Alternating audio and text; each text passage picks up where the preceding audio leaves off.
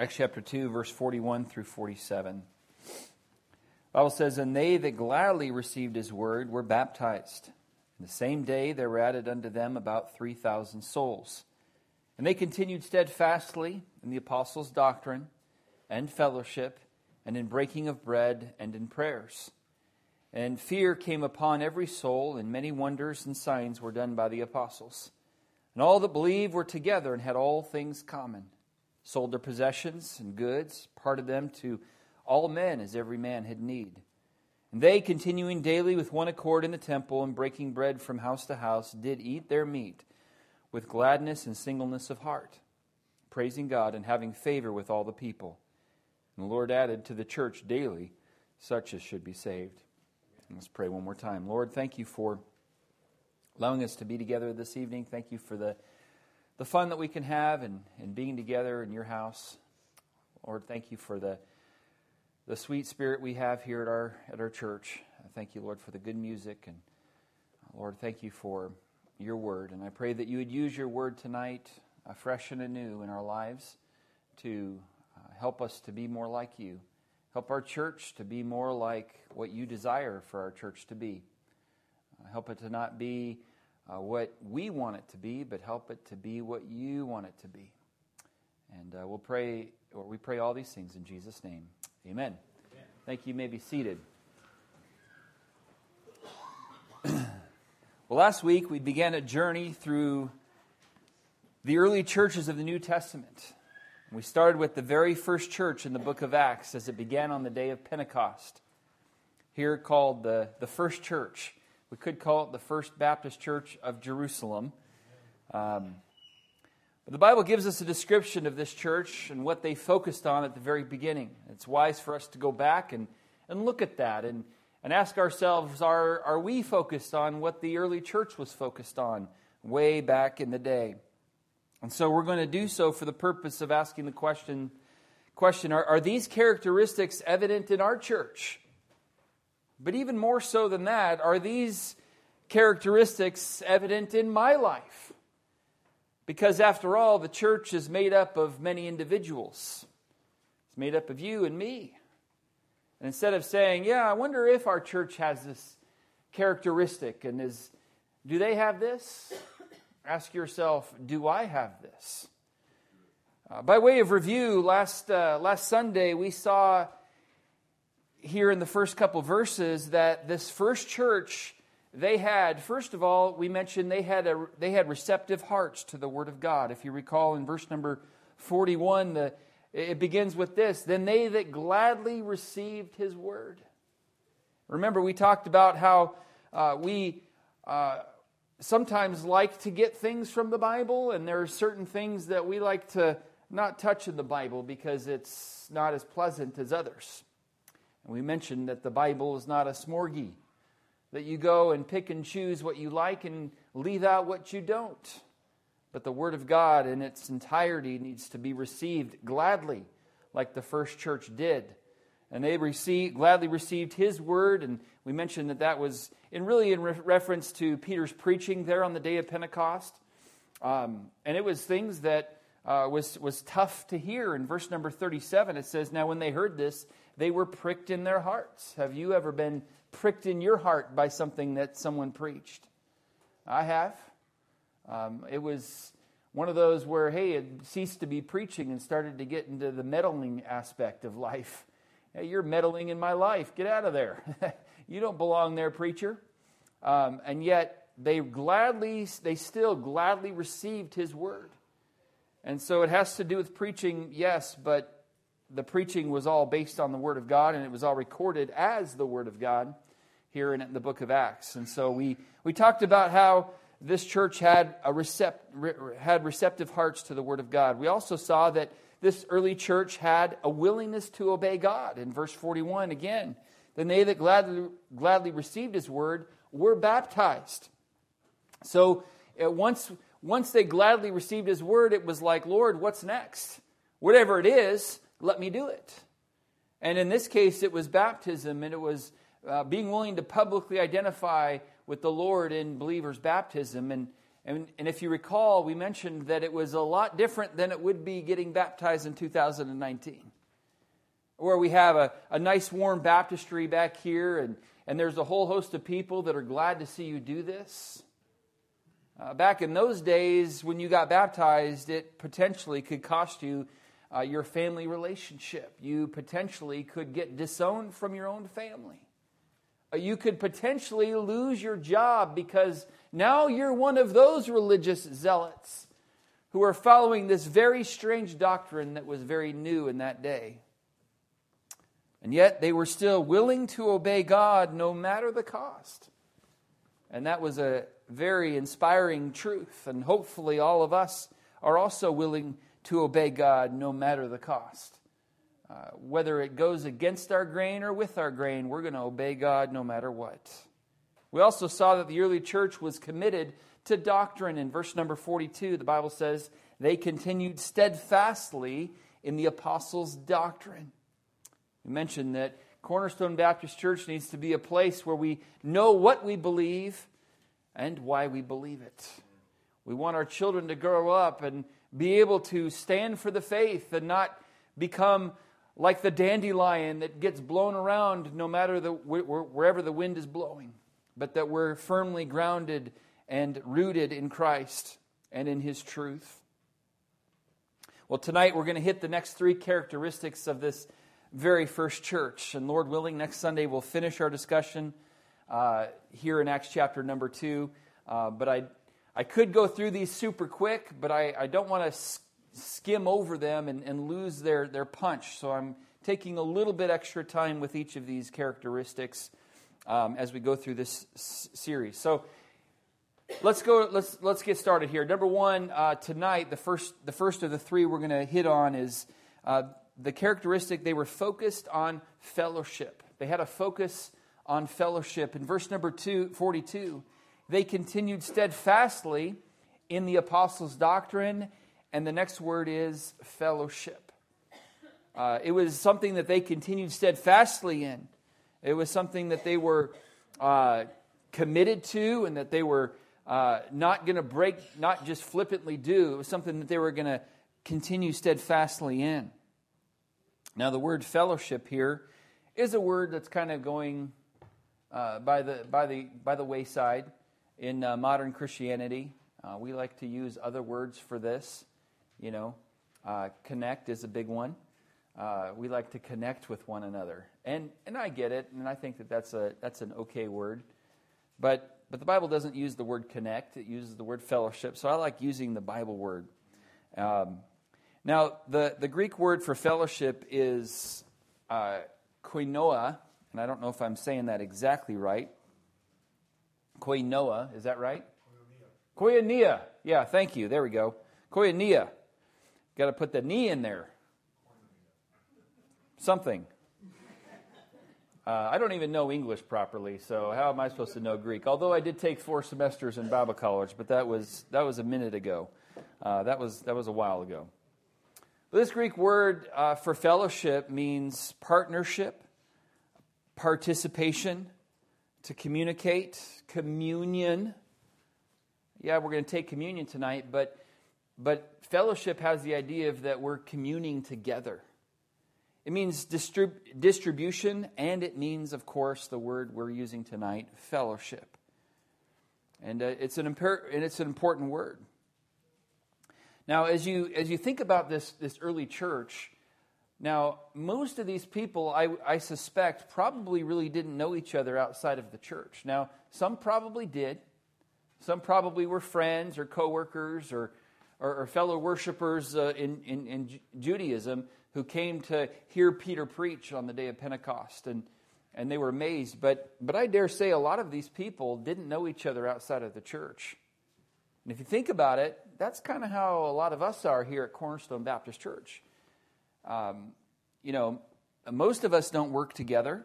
Well, few of us do.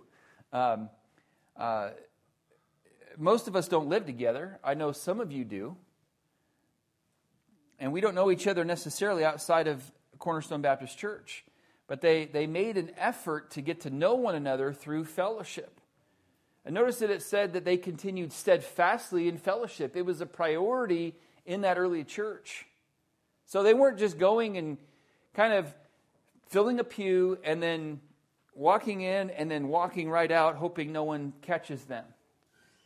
And I know that in, in larger churches, that is a huge danger. And a lot of people like that in a large church, so they can come in kind of unnoticed and they can leave unnoticed. That's not God's pattern uh, for a church. It, it, people are, are meant to be uh, fellowshipped with. I almost said connected. People are, are, are meant to be, uh, have relationships with others. It's not supposed to be, hey, I'm just going to go and get my religious duty filled for the week and, uh, and go my way. That's not God's plan at all. Uh, we're not meant to be islands. We need each other. I need you. You need, well, I don't know that you need me as much as I need you. Uh, but the, the, the, idea is that we all need each other. Um, now, before we go and, and say fellowship, hey, I, I need to go fellowship with everybody. Before we go and fellowship with any and everyone, let's remember that God's Word gives us some parameters on who we're to fellowship with and those we should not fellowship with as believers. Now, let me just make a little side note before I go into these. Not this isn't because we're better than them. Um, it's not because I'm going to look down at my nose at you and say, "Well, I can't fellowship with you because I'm way better than you." That's the opposite of the truth. The truth of the matter is, I'm just trying to obey God, and that's it. Um, okay, so here's a couple uh, verses maybe for you to jot down here. Uh, Ephesians chapter 5 and verse number 10 says, Proving what is acceptable unto the Lord, and have no fellowship with the unfruitful works of darkness, but rather reprove them. Now, I'm I want to be kind to everybody and I don't want to, you know, ruffle anyone's feathers necessarily, but but there are some people and some groups that I am not supposed to fellowship with as a believer. And uh, we can't really talk about fellowship without understanding who we are to fellowship with and who we're not supposed to fellowship with. Another verse is 2 Corinthians 6:14 and you might be thinking of this verse in your mind as I've ment- as I started mentioning this. And that verse says, "Be ye not unequally yoked together with unbelievers." For what fellowship hath righteousness with unrighteousness, and what communion hath light with darkness? Now, I know that some of you work with unsaved people, and it's a great opportunity, by the way, for you to be a, a witness and a testimony, and uh, that is your mission field. That's great. The idea of being unequally yoked um, certainly has to do with with marriage and a, and a close, intimate relationship. But also, we can take that and apply it to just personal relationships where we begin spending a lot of time. Now, if the purpose of spending time is to present the gospel and, and witness, then praise the Lord. But if it's just meant to hang out together and just kind of shoot the breeze and, and uh, you know, over a couple beers, well, you're uh, you're, you're failing to follow 2 Corinthians 6.14. Uh, you're, you're becoming yoked together, and all of a sudden now you're, instead of you impacting them, they are now impacting you. And I've shared this before, but uh, most of the time it's way easier for them to drag you down than it is for you to pull them up. So, Luke, come on up. Let's try this. Okay, this is a pretty strong 12 year old kid here. Uh, I'm going to try to pull you up these stairs, and you're going to try to pull me down. Let's see who wins, okay? But you better try hard. But be warned, I'm very strong. Okay, here we go. Ready, go.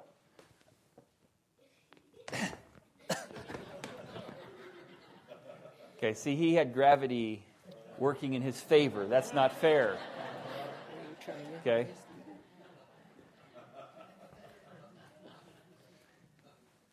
Now, that's the same thing that happens with us. If we go, hey, buddy, let's get together and, and hang out. And, and boy, I'm going to try to get you to come up here, but if, if you don't, I need to let you go so that I can stay where I need to be.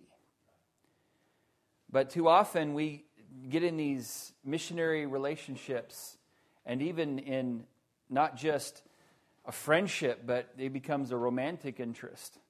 And we, we justify it saying, I'm going to bring you up here and it's going to be wonderful. I'm going to reach you for Christ and then we're going to get married. Well, that doesn't happen and you decide, well, I'm just going to get married. And, and boy, once we get married, then all of a sudden you're going to see who, who Christ is in me and you're going to just come to Christ like that. Now, praise the Lord for the, op- for, for the situations that that does happen. But that, that shouldn't be what we do.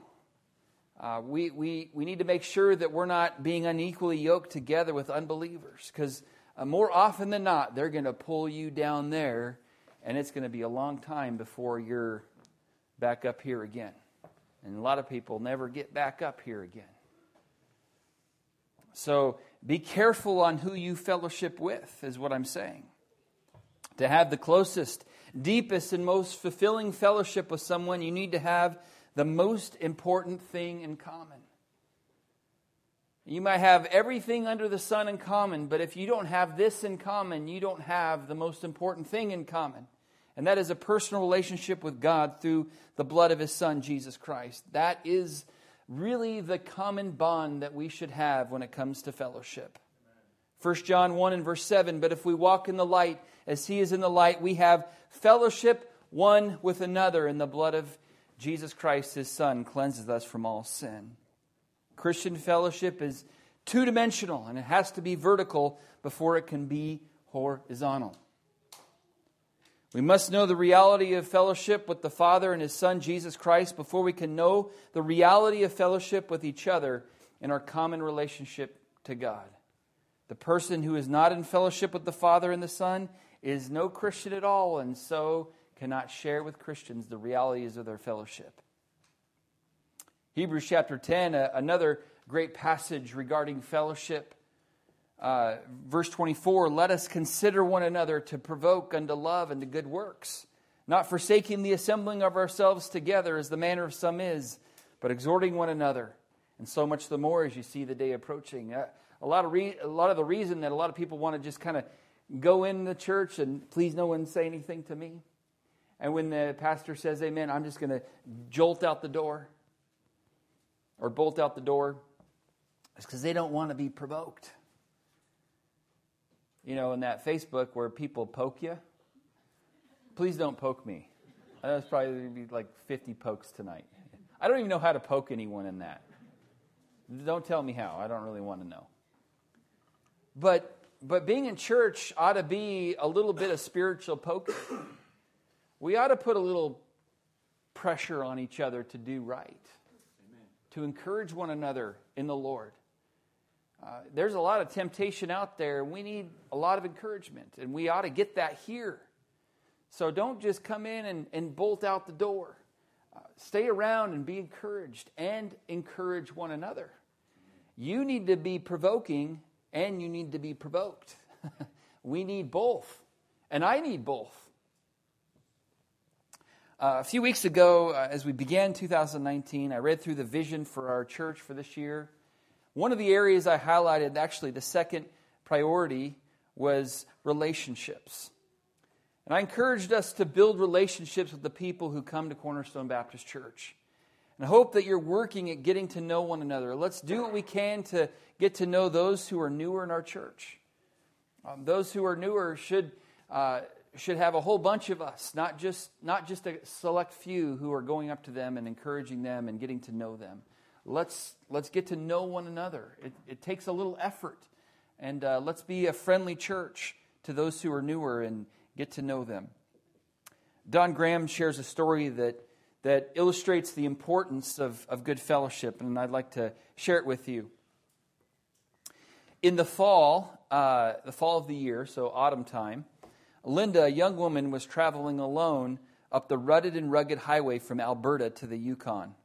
Linda, Linda didn't know how uh, didn't know you don't travel to Whitehorse alone in a rundown Honda Civic. So she set off where only four wheel drives normally venture. The first evening, she found a room in the mountains near a summit and asked for a 5 a.m. wake up call so she could get an early start. She couldn't understand why the clerk looked surprised at that request, but as she woke to early morning fog shrouding the mountaintops, she understood. Not wanting to look foolish, she got up and went to breakfast. Two truckers invited Linda to join them, and since the place was so small, she felt obliged. Uh, where, where are you headed? One of the truckers asked. Whitehorse.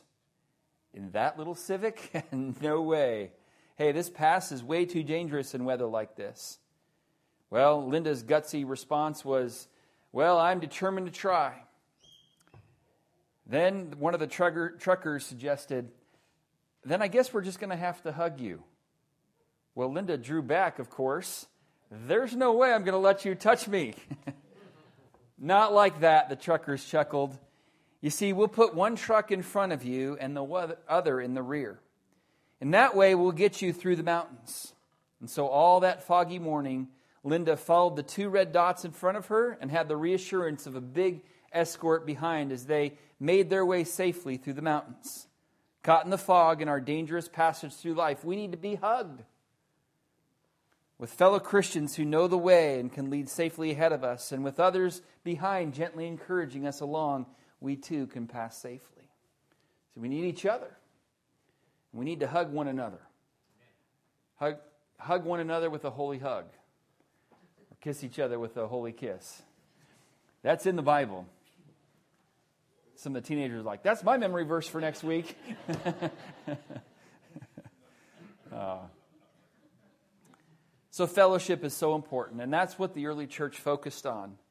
It goes on to say in verse 42 fellowship and in breaking of bread. So, what kind of breaking of bread? And this isn't the next one, but breaking of bread has to do with uh, probably eating meals together. And I would encourage you once again, as I uh, mentioned at the beginning of the year, have meals together with one another. Um, and I realize you may not have the perfect home for entertaining, but maybe go out after a, a church service and, and go to, you know, Del Taco, super cheap, and, uh, and have, have a couple tacos together or something that you can enjoy some fellowship aside from being here at church.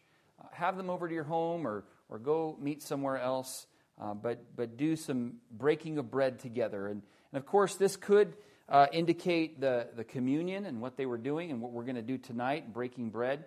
Um, you know, that, that, that's definitely a possibility. I think mostly it was just having meals together because a lot of them were, were, were their, their whole life was radically changed because of their acceptance of Christ and, and being baptized, and, and they were kind of needing to hang out with one another. They needed each other. And by the way, we still need each other. So, uh, to remind us about that, that important part of, of being in a church is focusing on fellowship.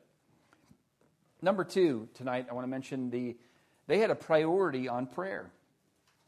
They had a priority in prayer. Verse 42, they continued steadfastly in, what was it? The apostles' doctrine, fellowship, breaking of bread, and in prayers. Prayer is an amazing resource that God gives us. In fact, He, he made it possible for us to come to Him.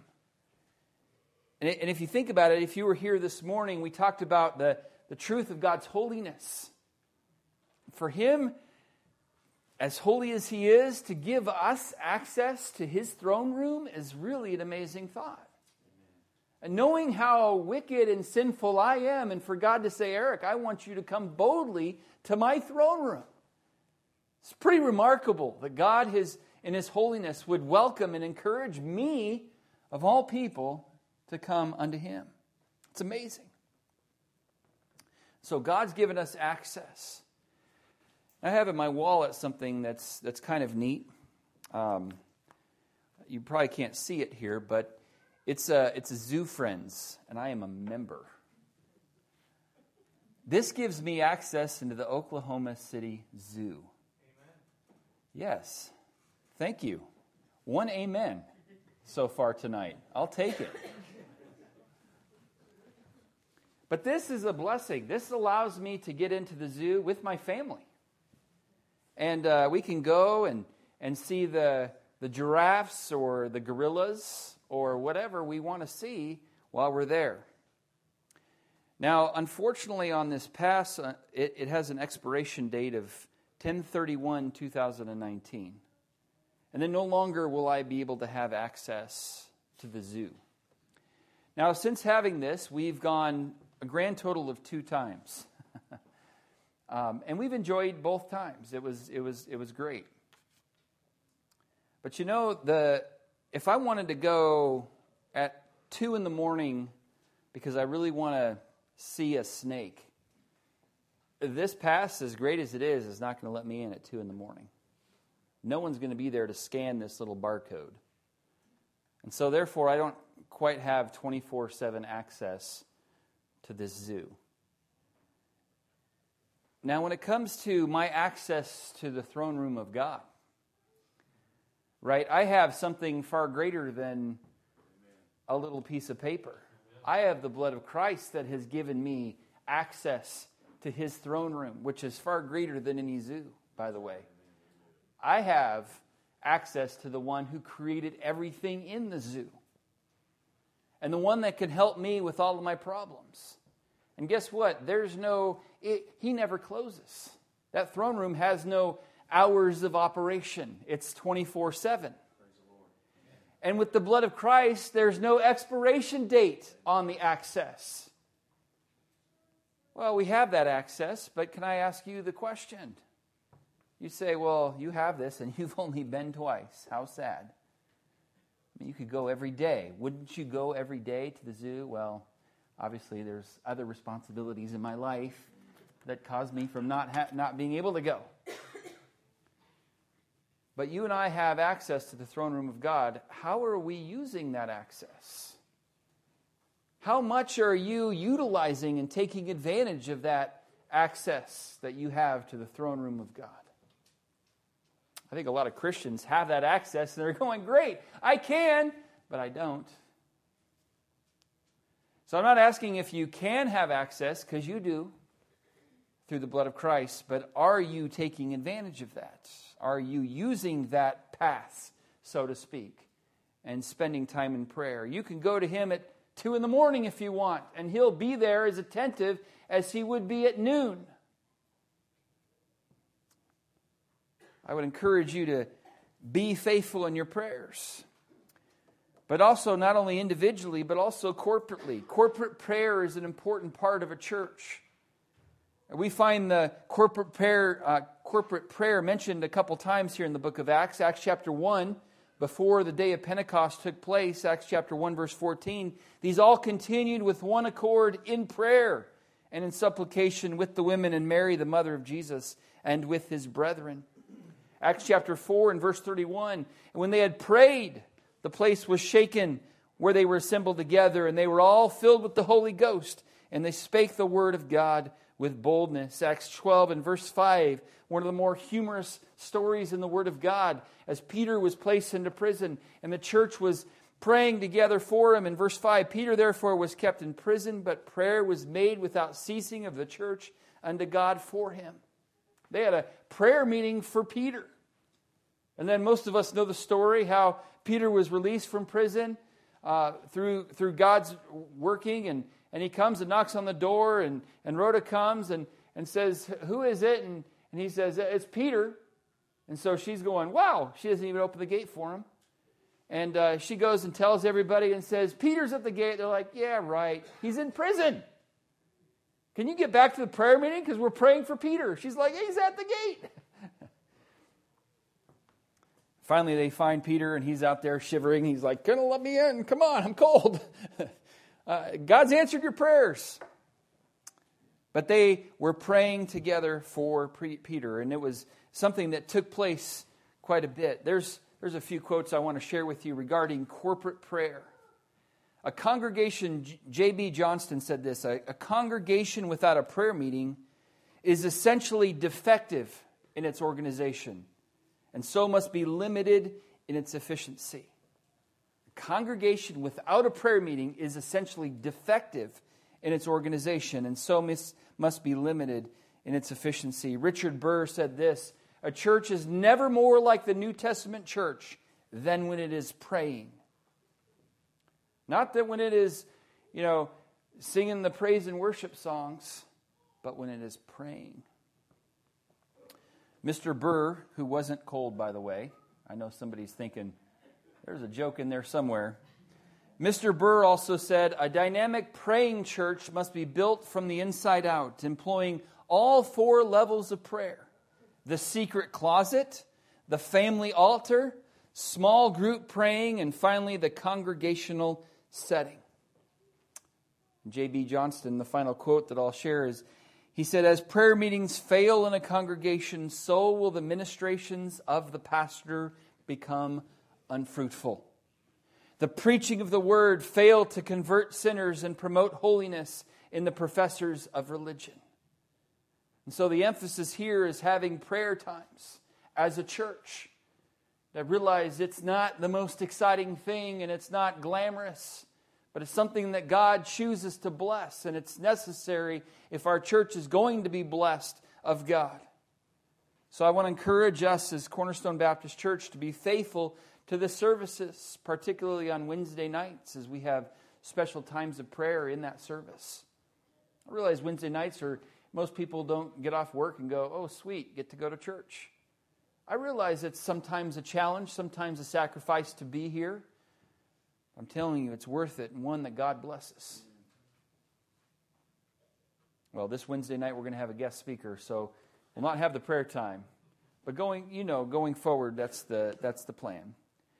Also, let's pray for one another for the public services, for spiritual growth, for numerical growth, for God to increase our ministry in our community and around the world, for God to protect us from attack from without and from within, for God to help us maintain doctrinal integrity and purity, and for God to help us maintain moral purity. Pray for one another. God is, uh, or spiritual warfare is a thing, it's a reality. And the devil is constantly fighting everyone in the church, certainly me. I know he's been fighting me. And we need each other's prayers. We need to pray for one another. And this was a priority in that first church. Thirdly, and lastly, tonight, there was an understanding of unity. There was an understanding of unity. Verse number 44. Bible says, And all that believed were together and had all things common that mean they agreed on everything? I don't think that they agreed on everything. Um, you know, just like we have uh, fingerprints that are all unique, we all have unique, differing opinions on how things should be and how things should go and how things should be done. But these early believers were a united body. Think about a, a Peanuts cartoon that Charles Schulz wrote and Drew, in this Peanuts cartoon, Lucy demanded that Linus would change the TV channel, threatening him with her fist if he didn't obey her command. Well, what makes you think you can walk right in here and take over? asked Linus. These five fingers, said Lucy.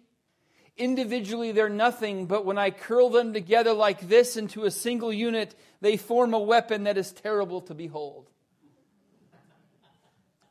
Well, which channel do you want? asked Linus. Turning away, he looks at his fingers and say and says, "Why can't you guys get organized like that?" oh, God wants us to be a united front as a church as we go forward for Christ and reach this community. I realize that all of us have differing opinions. I get that. And that's actually a blessing. But it can become a curse if we don't keep our hearts in check. Because it can create division. division is something that God is not for when it comes to his body. 1 Corinthians chapter 1. He says, I beseech you, brethren, by the name of our Lord Jesus Christ, that ye all speak the same thing, that there be no divisions among you, but that ye be perfectly joined together in the same mind and in the same judgment. For it hath been declared unto, uh, uh, unto me of you, my brethren, by them which are of the house of Chloe, that there are contentions among you.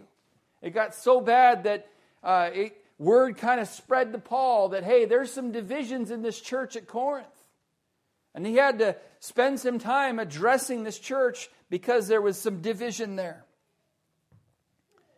I would hope and pray that we don't have to have that type of discussion here at Cornerstone. Again, I know that there's differing opinions, but there can only be one, one that we're all kind of Chindians, right? Uh, not all of us can be the chief, and because if we're all the chief, it's going to be a difficult road to hoe. Um, it would be like my hand wanting to go over here and my other hand wanting to go over here, and well, we're not going to get very far. Neither one is going to get far. So one has to submit to the other, and okay, now we're able to go the right direction and get something done. There are two ways of being united, uh, D.L. Moody said. One is by being frozen together, and the other is by being melted together. What Christians need is to be united in brotherly love, and then they may expect to have power. We can be forced to be together, but it's way better if we are willing to be together. In his, in his book, The Pursuit of God, and I've shared this um, story, and for those who've read this book, uh, A.W. Tozer uh, wrote this about unity. He said, Has it ever occurred to you that 100 pianos, all tuned to the same fork, are automatically tuned to each other? They are of one accord by being tuned not to each other, but to another standard to which each must individually bow. So 100 worshipers meeting together, each one looking away to Christ, are in heart nearer to each other than they could possibly be were they to become unity conscious and turn their eyes away from God to strive for closer fellowship. So, in other words, let's each of us focus on being right with the Lord and united with Him and we'll find that we're automatically united with each other. As a side note, I want to once again point out that the order of these priorities. Uh, we find in verse 42, they were continuing steadfastly in the apostles' doctrine, and then they were focused on unity. Doctrine first, then unity. Remember, that's God's order. Doctrine and truth first, then unity and peace. It is only then that can two walk together when we are in agreement. Matthew 5 and verse 8, when we're going through the series, Blessed, remember we talked about these Beatitudes. Blessed are the pure in heart is mentioned first. Then it says, Blessed are the peacemakers, for they shall be called the children of God. Romans 14, 17, For the kingdom of God is not meat and drink, but righteousness and peace and joy in the Holy Ghost. So righteousness comes first, truth comes first, doctrine comes first, then peace, then unity. Too often, in, in, especially in Christianity, we kind of say, well, well, God wants us just to get along with everybody. Not necessarily. We, we just read a few verses ago about how God doesn't want us to be unequally yoked together. And that doesn't mean we need to be rude and obnoxious and, and, and jerks. Um, that's, that's wrong too. But, but God wants us to be careful who we're united with. And He wants us to make sure that it's based on truth and, and the same common uh, denominator, which is a relationship with Him and, and truth. James 3:17, another reference, but the wisdom that is from above is first pure, then peaceable. So, uh, as we look at desiring to be united with those in our church and, and those outside our church, well, let's remember that we need to be walking together, uh, or we need to be in agreement before we can really uh, walk together. So, three very important priorities that this early church had. Um, they had a priority on fellowship, they were focused on fellowship, getting to know one another, building these relationships within the church. And I would encourage you to have that priority in your life and in your family and in your home, where you're getting to know one another. And I realize that some of you may be shyer than others. But when someone reaches out to you, accept their invitation, even though it may feel, may, you may feel a little awkward. It's necessary for you to build these relationships here in this church. Uh, we are brother. We are called brothers and sisters in Christ for a reason. We need to be there for each other when we're going through difficult times. We need to encourage one another. We need to rejoice with those that rejoice and weep with those that weep. But if you don't have any relationships, don't be surprised if no one's rejoicing with you when you rejoice. And don't be surprised if no one weeps with you when you weep. You've got to get to know one another. You've got to experience some fellowship.